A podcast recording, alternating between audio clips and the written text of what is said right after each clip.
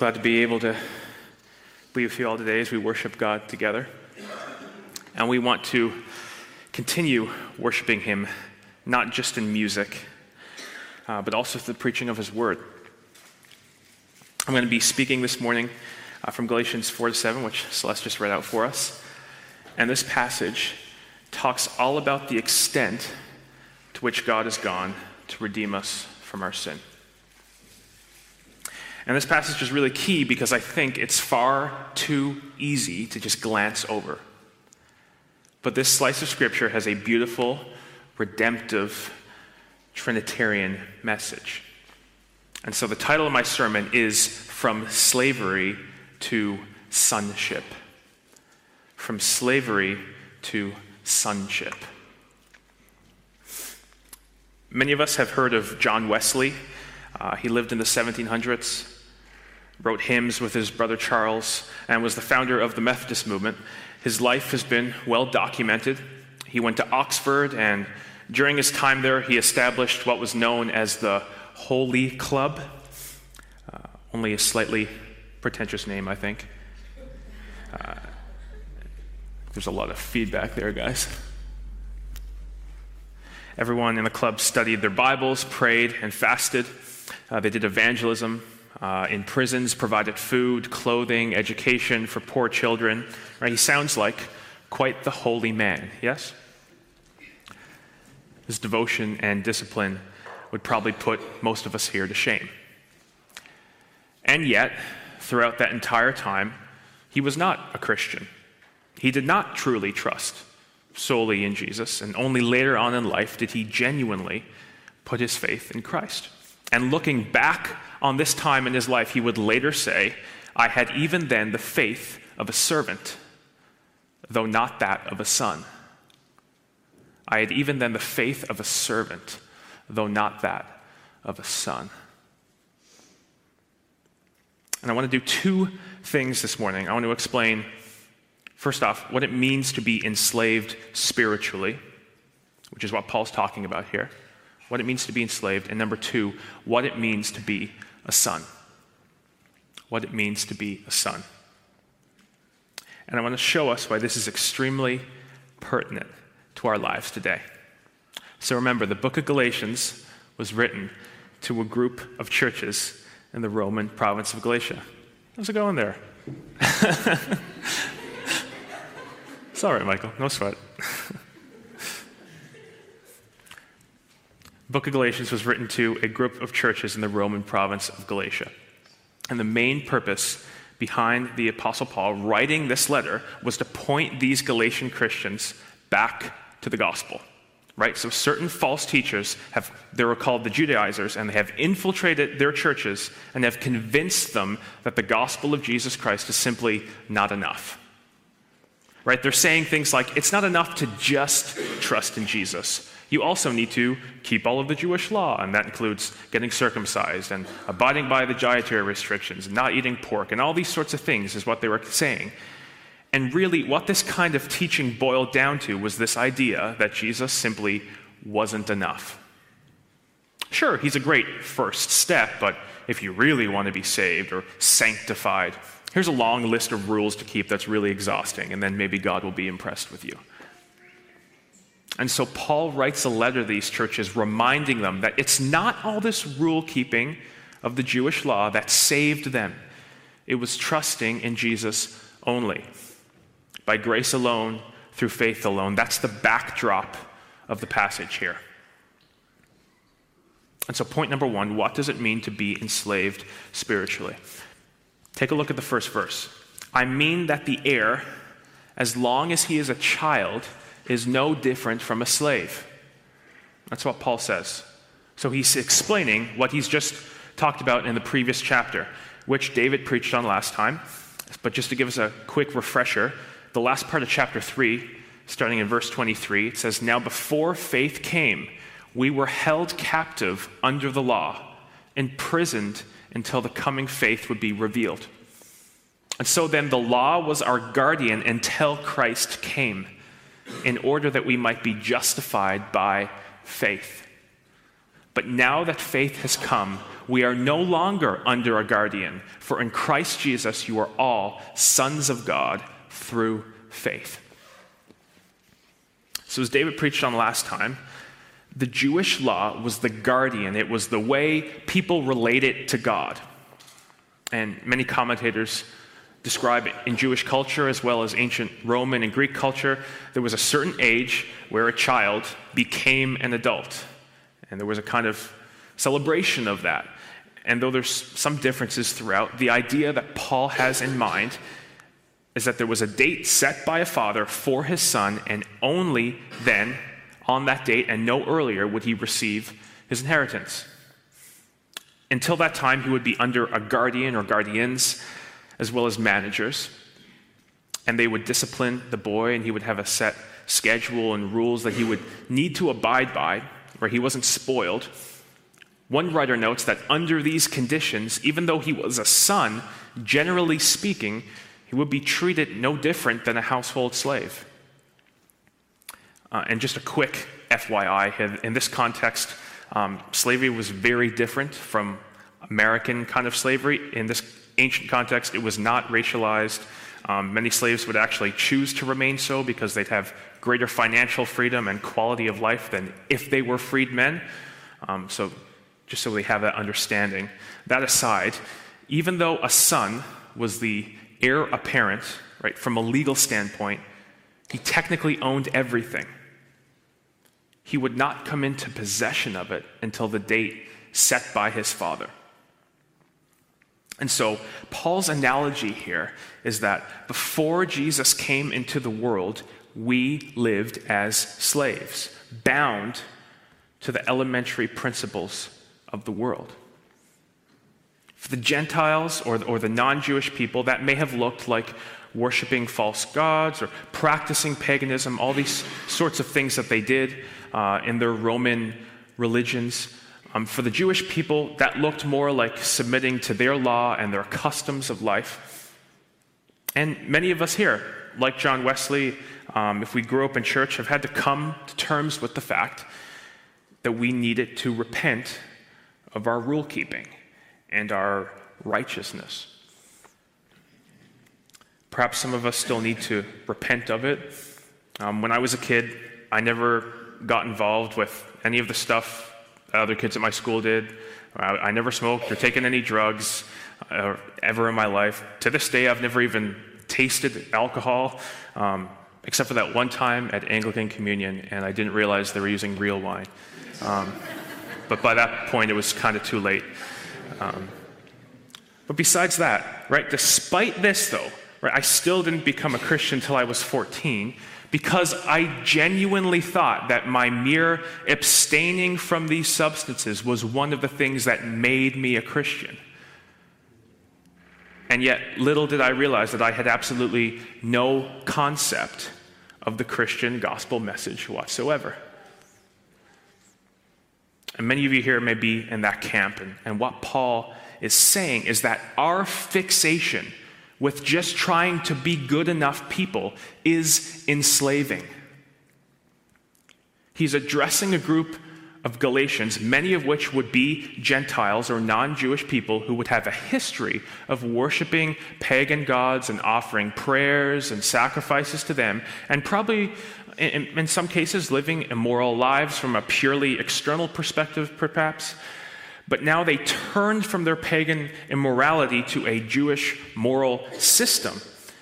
But Paul is effectively saying, and I love the way John Piper says this Galatian Christians are in danger of going back to the slavery of their former Gentile pagan religion when they turn to Jewish legalism.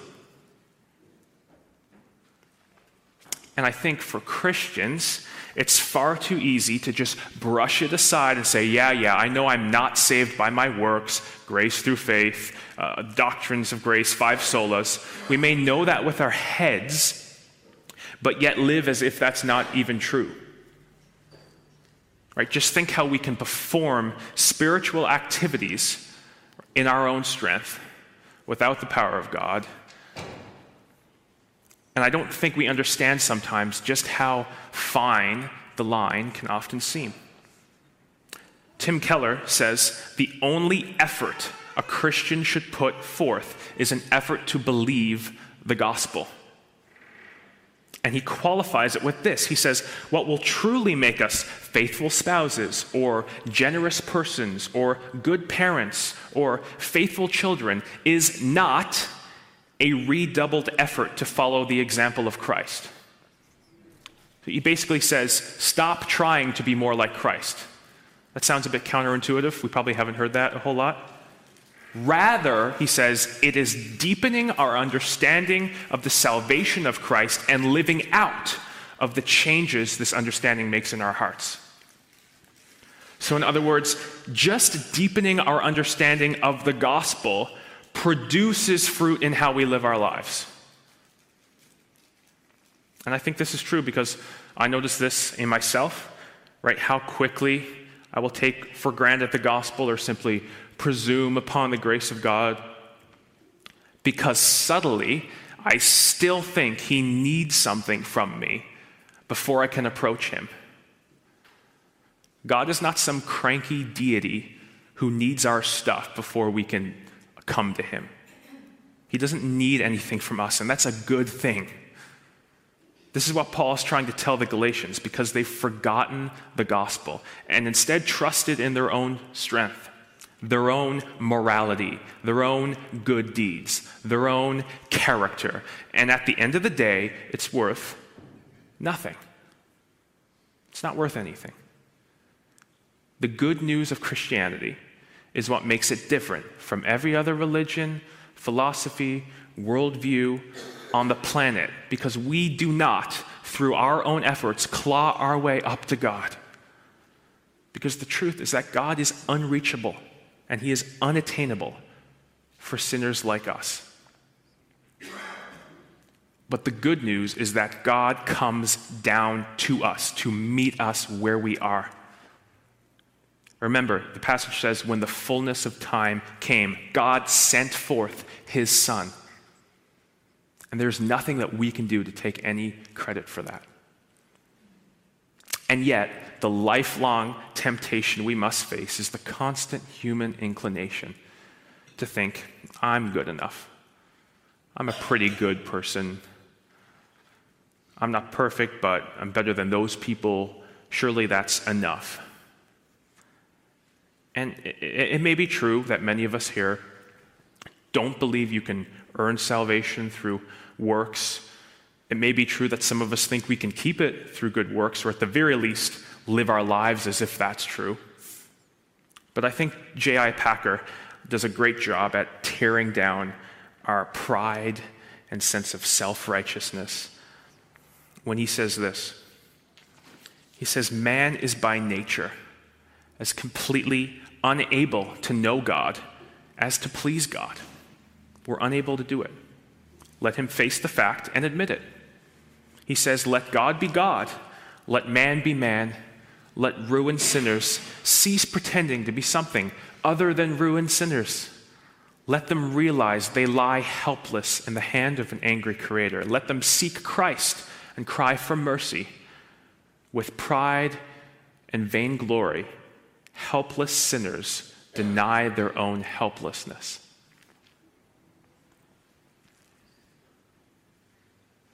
Can I ask us all something? And I need to preach this to myself as much as I'm preaching to you. But how often are we, helpless sinners, guilty of denying our own helplessness? So, if you want to know what this kind of spiritual slavery looks like, just look at another of Paul's letters, Ephesians 2 1 to 3. It says, And you were dead in the trespasses and sins in which you once walked, following the course of this world, following the prince of the power of the air, the spirit that is now at work in the sons of disobedience, among whom we all once lived in the passions of our flesh, carrying out the desires of the body and the mind, and were by nature children of wrath, like the rest of mankind. So, in other words, we were enslaved to sin. That, that's the nature of our slavery, enslaved to sin. by nature. Just look at the first verse again in our passage. I mean that the heir, as long as he is a child, is no different from a slave, though he is the owner of everything. So, if you want to look at this from the perspective of the heir being the Jewish people and the slave representing all the Gentiles, Paul's saying, We Jews who kept the Jewish law were really no better off than those pagans over there that we think we're better than. And it really forces us to ask the question what are we trusting in? Because you see, as John Piper said, the devil doesn't really care that you're in church this morning, doesn't really bother him. I would even go so far as to say is the devil doesn't really care whether you spend your time in church or spend it down on George Street. Now, let me clarify that. On George Street, yeah, you may be a slave to your passions and lusts and sexual morality and drunkenness, and it's pretty clear to see. It's out in the open. But in church, you may be a slave to your self righteousness if you trust in your own strength instead of Christ's. And that's quite easy to do. It's a hidden sin, the kind that you can cover up with a suit and tie, or just a friendly smile, or a handshake and yet it reeks of vanity and conceit and arrogance. Now, for a Christian, committing to a local church is extremely important, right? Do not hear what I'm not saying. Being a Lone Ranger Christian and saying, it's just me and Jesus, right? I love Jesus, but I don't like the church, it's, that's just unbiblical. You can't love Christ but hate his bride that he purchased by his blood.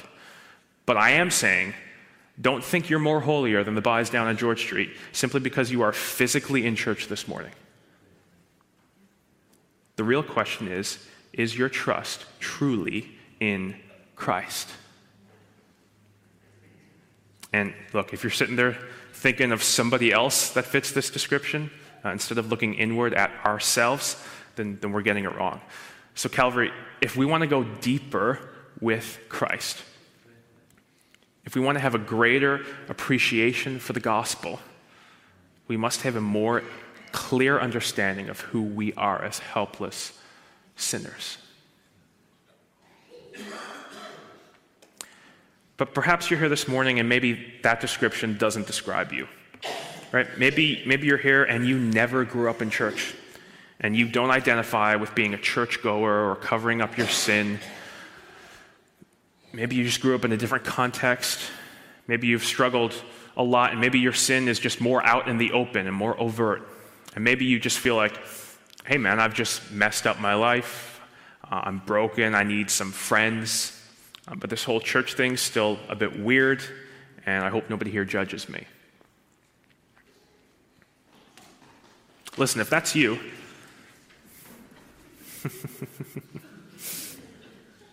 if that's you, you're right where you need to be. And having the honesty to admit, hey, man, I've messed up, is huge because if you look at Jesus and the people he hangs out with, so many of them were just social outcasts that simply were honest enough and humble enough to admit their sin, and Jesus accepts them. I don't, I don't know how many of you were able to read the words stenciled on the wall uh, in the entryway out there, but I keep coming back to them because I think in the kind of spiritual climate we live in in Newfoundland and Labrador and our history of Christianity here, and I think in the face of legalistic religiosity, these gospel truths need to be reiterated. And it says out there to all who are weary and need rest, to all who mourn and long for comfort, to all who feel worthless and wonder if God cares, to all who fail and desire strength, to all who sin and need a Savior. This church opens wide her doors with a welcome from Jesus Christ, the friend of sinners. Jesus does not require any prerequisite to come to him. He doesn't require you to bring a bunch of your own good deeds in order to grow in Him. Your justification, meaning when and if you first trusted in Jesus, and your sanctification, meaning how you continue to live your Christian life, are both by His grace and not of ourselves. And I think that old hymn, Rock of Ages, puts it beautifully. Nothing in my hands I bring, simply to thy cross I cling. Naked come to thee for dress, helpless, look to thee for grace. Foul I to the fountain fly, wash me, Savior, or I die.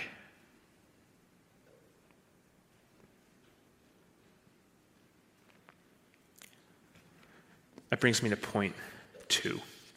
What does it mean to be a son? What does it mean to be a son? And how did we become adopted by God, or how do we? Look at verses 4 to 7 in our passage. But when the fullness of time had come, God sent forth his Son, born of woman, born under the law, to redeem those who were under the law, so that we might receive adoption as sons. And because you are sons, God has sent the Spirit of His Son into our hearts, crying, Abba, Father. So you are no longer a slave, but a son, and if a son, then an heir through God. So God sent His Son, Jesus, who was born of Mary, was born under the Jewish law, to redeem those also under the Jewish law. But as we've seen, the Gentiles or, or the non Jewish people get grafted in, they get included in this. And, and much of these Galatians would have been Gentiles. And the purpose of this redemption was adoption. And we receive this gift of redemption and adoption when we believe by faith, when we put our trust in Jesus alone. Because adoption has to be a free gift. Right? So if you want to become a child of God, repent and trust in Christ. Romans 10:9 says if you confess with your mouth that Jesus is Lord and believe in your heart that God raised him from the dead, you will be saved. John Stott writes, so the divinity of Christ, the humanity of Christ, and the righteousness of Christ uniquely qualified him to be man's redeemer. If he had not been man, he could not have redeemed men. If he had not been a righteous man, he could not have redeemed unrighteous men. And if he had not been God's son, he could not have redeemed men for God or made them sons of God. And take a look at verse 6 again. And because you are sons, God has sent the Spirit of His Son into our hearts, crying, Abba, Father. Remember those two words because they're important. Abba, Father. It sounds pretty similar to Romans 8, 14 to 17, which says, For all who are led by the Spirit of God are sons of God. For you did not receive the spirit of slavery to fall back into fear, but you have received the spirit of adoption as sons, by whom we cry, Abba, Father. The Spirit Himself bears witness with our spirit that we are children of God. And if children, then heirs, heirs of God, and fellow heirs with Christ. Now, take those two passages and compare them with the words of Jesus in Mark 14. He's praying in the Garden of Gethsemane, and it says, Going a little farther, he fell on the ground and prayed that if it were possible, the hour might pass from him. And he said, Jesus said, Abba, Father. Abba, by the way, is just an Aramaic term, an endearment, a form of endearment for a father. Abba, Father. All things are possible for you. Remove this cup from me. Yet not what I will, but what you will. If you're paying attention to those two words, did you notice the connection there? Look how Jesus addresses God the Father. He says, Abba, Father. And what does our passage in Galatians say? God has sent the Spirit of His Son into our hearts, crying, Abba, Father. So by the Holy Spirit, we who are Christians can address the Father in the same way that Jesus does. So, in other words, as Michael Reeves says, the status we're all given is the status of the Son himself. We're given precisely nothing less than what the Son himself has. We are invited into fellowship with the Trinity, the one triune God, which is why in John 17, which Pastor Steve's preaching through, Jesus says, You sent me and loved them even as you loved me. With the same love, God the Father loves Jesus, his only begotten Son. He loves us, his adopted sons. Let me say that again. With the same love, God the Father loves Jesus, his only begotten Son. He loves us, his adopted sons.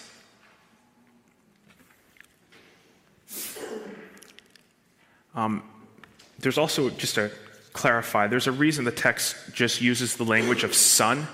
Um, but, ladies, this doesn't exclude you. The reason the text says sons and not sons and daughters is to show how we're all given the status of the Son, Jesus himself.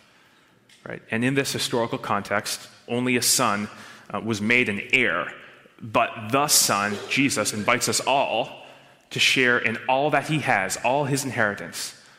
So, because we've been made sons and daughters, we are all heirs with Christ when we trust in Him. Um, so, ladies, this includes you as well. This includes everyone that trusts in Christ for salvation. Uh, in fact, when lecturing on this, my seminary prof encouraged the women um, by reminding them that though it might seem strange in this context to be called a son, men have to come to terms with being a part of the bride of Christ. Um, so we each got our things to deal with, right? Michael Reeves says again We often talk about how God's standards are high and our standards are not high enough, and that is true. But often we think, well, I'll just try a little bit harder then. Um, but if salvation is adoption, trying harder is just simply a wrong category. It's a category mistake. And he goes on to say, because, and listen to this, you can't buy your way into a family. You can't buy your way into a family. Salvation is adoption. And there's no way you can earn it. It has, by its very nature, to be free. It has to be a gift. This is why Christianity is different, because in all our religions, either you strive to please God or you strive to attain a knowledge of God. And based on this, He either may or may not let you into heaven, or you may or may not have a deeper understanding of the divine, and so on. But at the end of the day, despite your good deeds, or despite your knowledge, or despite your philosophizing, you never actually get to God Himself, do you? You never actually get to the person of God. Um, just, just a pure example um, compare Islam, just for example, with this concept of adoption, right? So in Christianity, you have the Word of God, and we often call the Bible, right, the written Word of God. But what, uh, or rather, who else is known as the Word? Anyone? Jesus? Okay, there we go. Jesus. So the word is not simply a book, right? It is also a person. Um, one speaker said, In Islam, you only have the written word, the eternal Quran, right? The word of God is not a person. And so the best that you can do is simply know more about God. But you never actually get to the person of God Himself. In Christianity, you, you, you don't just know about God through His written word, but through the written word, you actually get to the personal word Jesus, God Himself. That's the difference. Many of you know, um, and many of you that know me, know that I love golf. And probably the most exciting guy for me to watch play golf is none other than Tiger Woods and I know a bunch of stuff about him. Uh, I've watched all his famous shots and over and over and over again from golf tournaments 30 years ago. I know which university he went to and all the different swing coaches he had. And I've read books about his upbringing. I've read books about his sports psychology. I can even look at a video of him swinging a golf club, and by that alone, make a pretty good guess what year the video was taken. Um, because he had multiple changes of his swing throughout his career, and I know each iteration. There was 2000 Tiger, there was 2005 Tiger, there was 2013 Tiger. I know them all. And you may think um, that this makes me a nerd. Some of you, like Adam Diamond, uh, may not even think golf is a real sport. you would be wrong. That is incorrect. But needless to say, I know a lot of things about Tiger Woods. But I've never met the guy in my life. I have no idea if we would even get along, if he would like me. I don't know anything about what it may be like to be his friend. Because for all my knowledge about the person of Tiger Woods, I've never actually gotten to know the person himself. This is what Paul is trying to get across. Because for some of us, maybe this describes you. Maybe you know a lot about God. You're religious, you play the part, you say all the right things. You've never actually met Jesus Christ himself. Are you here today and God is not yet your Father? Then come to him because he does not stand far off with his arms crossed. He stands ready to receive you as his child. If you would but humble yourselves and own your sin before him. But perhaps for others of us, you do know Jesus personally, but it's just been a long time since you had a chat with him. After all, that's what these Galatian Christians were going through. They were adopted into God's family, right? But after being adopted, they still felt like they needed to justify their own adoption. They're saying, like, hey, God, aren't, aren't you impressed with me? Look at how good I am. Hey, I've given you some pretty good reasons to keep me on as your child. Don't disown me. Can I just put it out there? If that's if that's how you view a relationship with God, that must be really stressful, anxiety inducing, and just exhausting.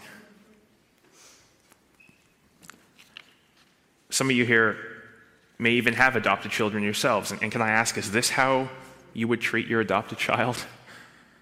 If they ever mess up too much, then they forfeit their right to be your child? Or you know, before they can approach you in the morning, they need to win over your love for them by impressing you. And I, I don't think that's how we treat them, or at least not how we should. And how would you react? You know, if your child came to you in this kind of posture, Mom, Dad, what do I have to do to earn your love today? So if we, if we who are sinful, don't even do that, then how much more will God never disown us or forsake us as his adopted children? So the question is what, what do we all do with this? Right? Tomorrow it's Monday morning. What do you practically do with this passage? How should these truths genuinely affect and change the way we live and relate to God? Well, if we are God's adopted children, that means God is our Father. But perhaps for some of you, maybe the view of God you've had since childhood has instead been one of a taskmaster. And sure, many of us here, if we grew up in church, maybe many of us can probably recite, you know, Our Father who art in heaven, hallowed be thy name. But when was the last time you actually just sat there and pondered what it means to be able to call God Father. Because you don't get that with anything else. And, I know with our heads, you know, if we grew up in church, we believe the right doctrines and, you know, five solas, salvation by grace through faith alone. But, but if we're truly honest, and there's a disconnect between our head and our hearts, do you still view, do you still struggle with not viewing God as simply a deity to be appeased? Honestly, truthfully, do you still struggle with that? Because I do. I gossip about something or someone and think, you know, that's worthy of a quick prayer. God forgive me, I'm sorry for gossiping, amen. Okay, on with the rest of the day. But if it's a bigger sin, you know, then prepare yourselves. There's a spiritual campaign that needs to be had to restore the kind of relationship I had with God before. I don't read my Bible for two days straight. And that must mean I need to read twice as much the next two days and to make up for it, or I'll be distant from God those two days. But if I just push through in my own strength, hopefully I can restore what I lost. And that's just an incorrect view. And that's true. I'm, I'm getting better with not thinking like this. But um, can anyone here just resonate with that? Or you're all perfect? No? Okay.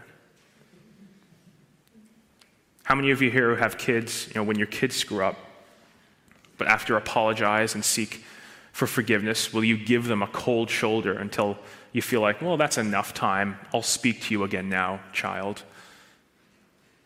Maybe this would make sense. Maybe this view would make sense if God was just a Savior, but not a Father.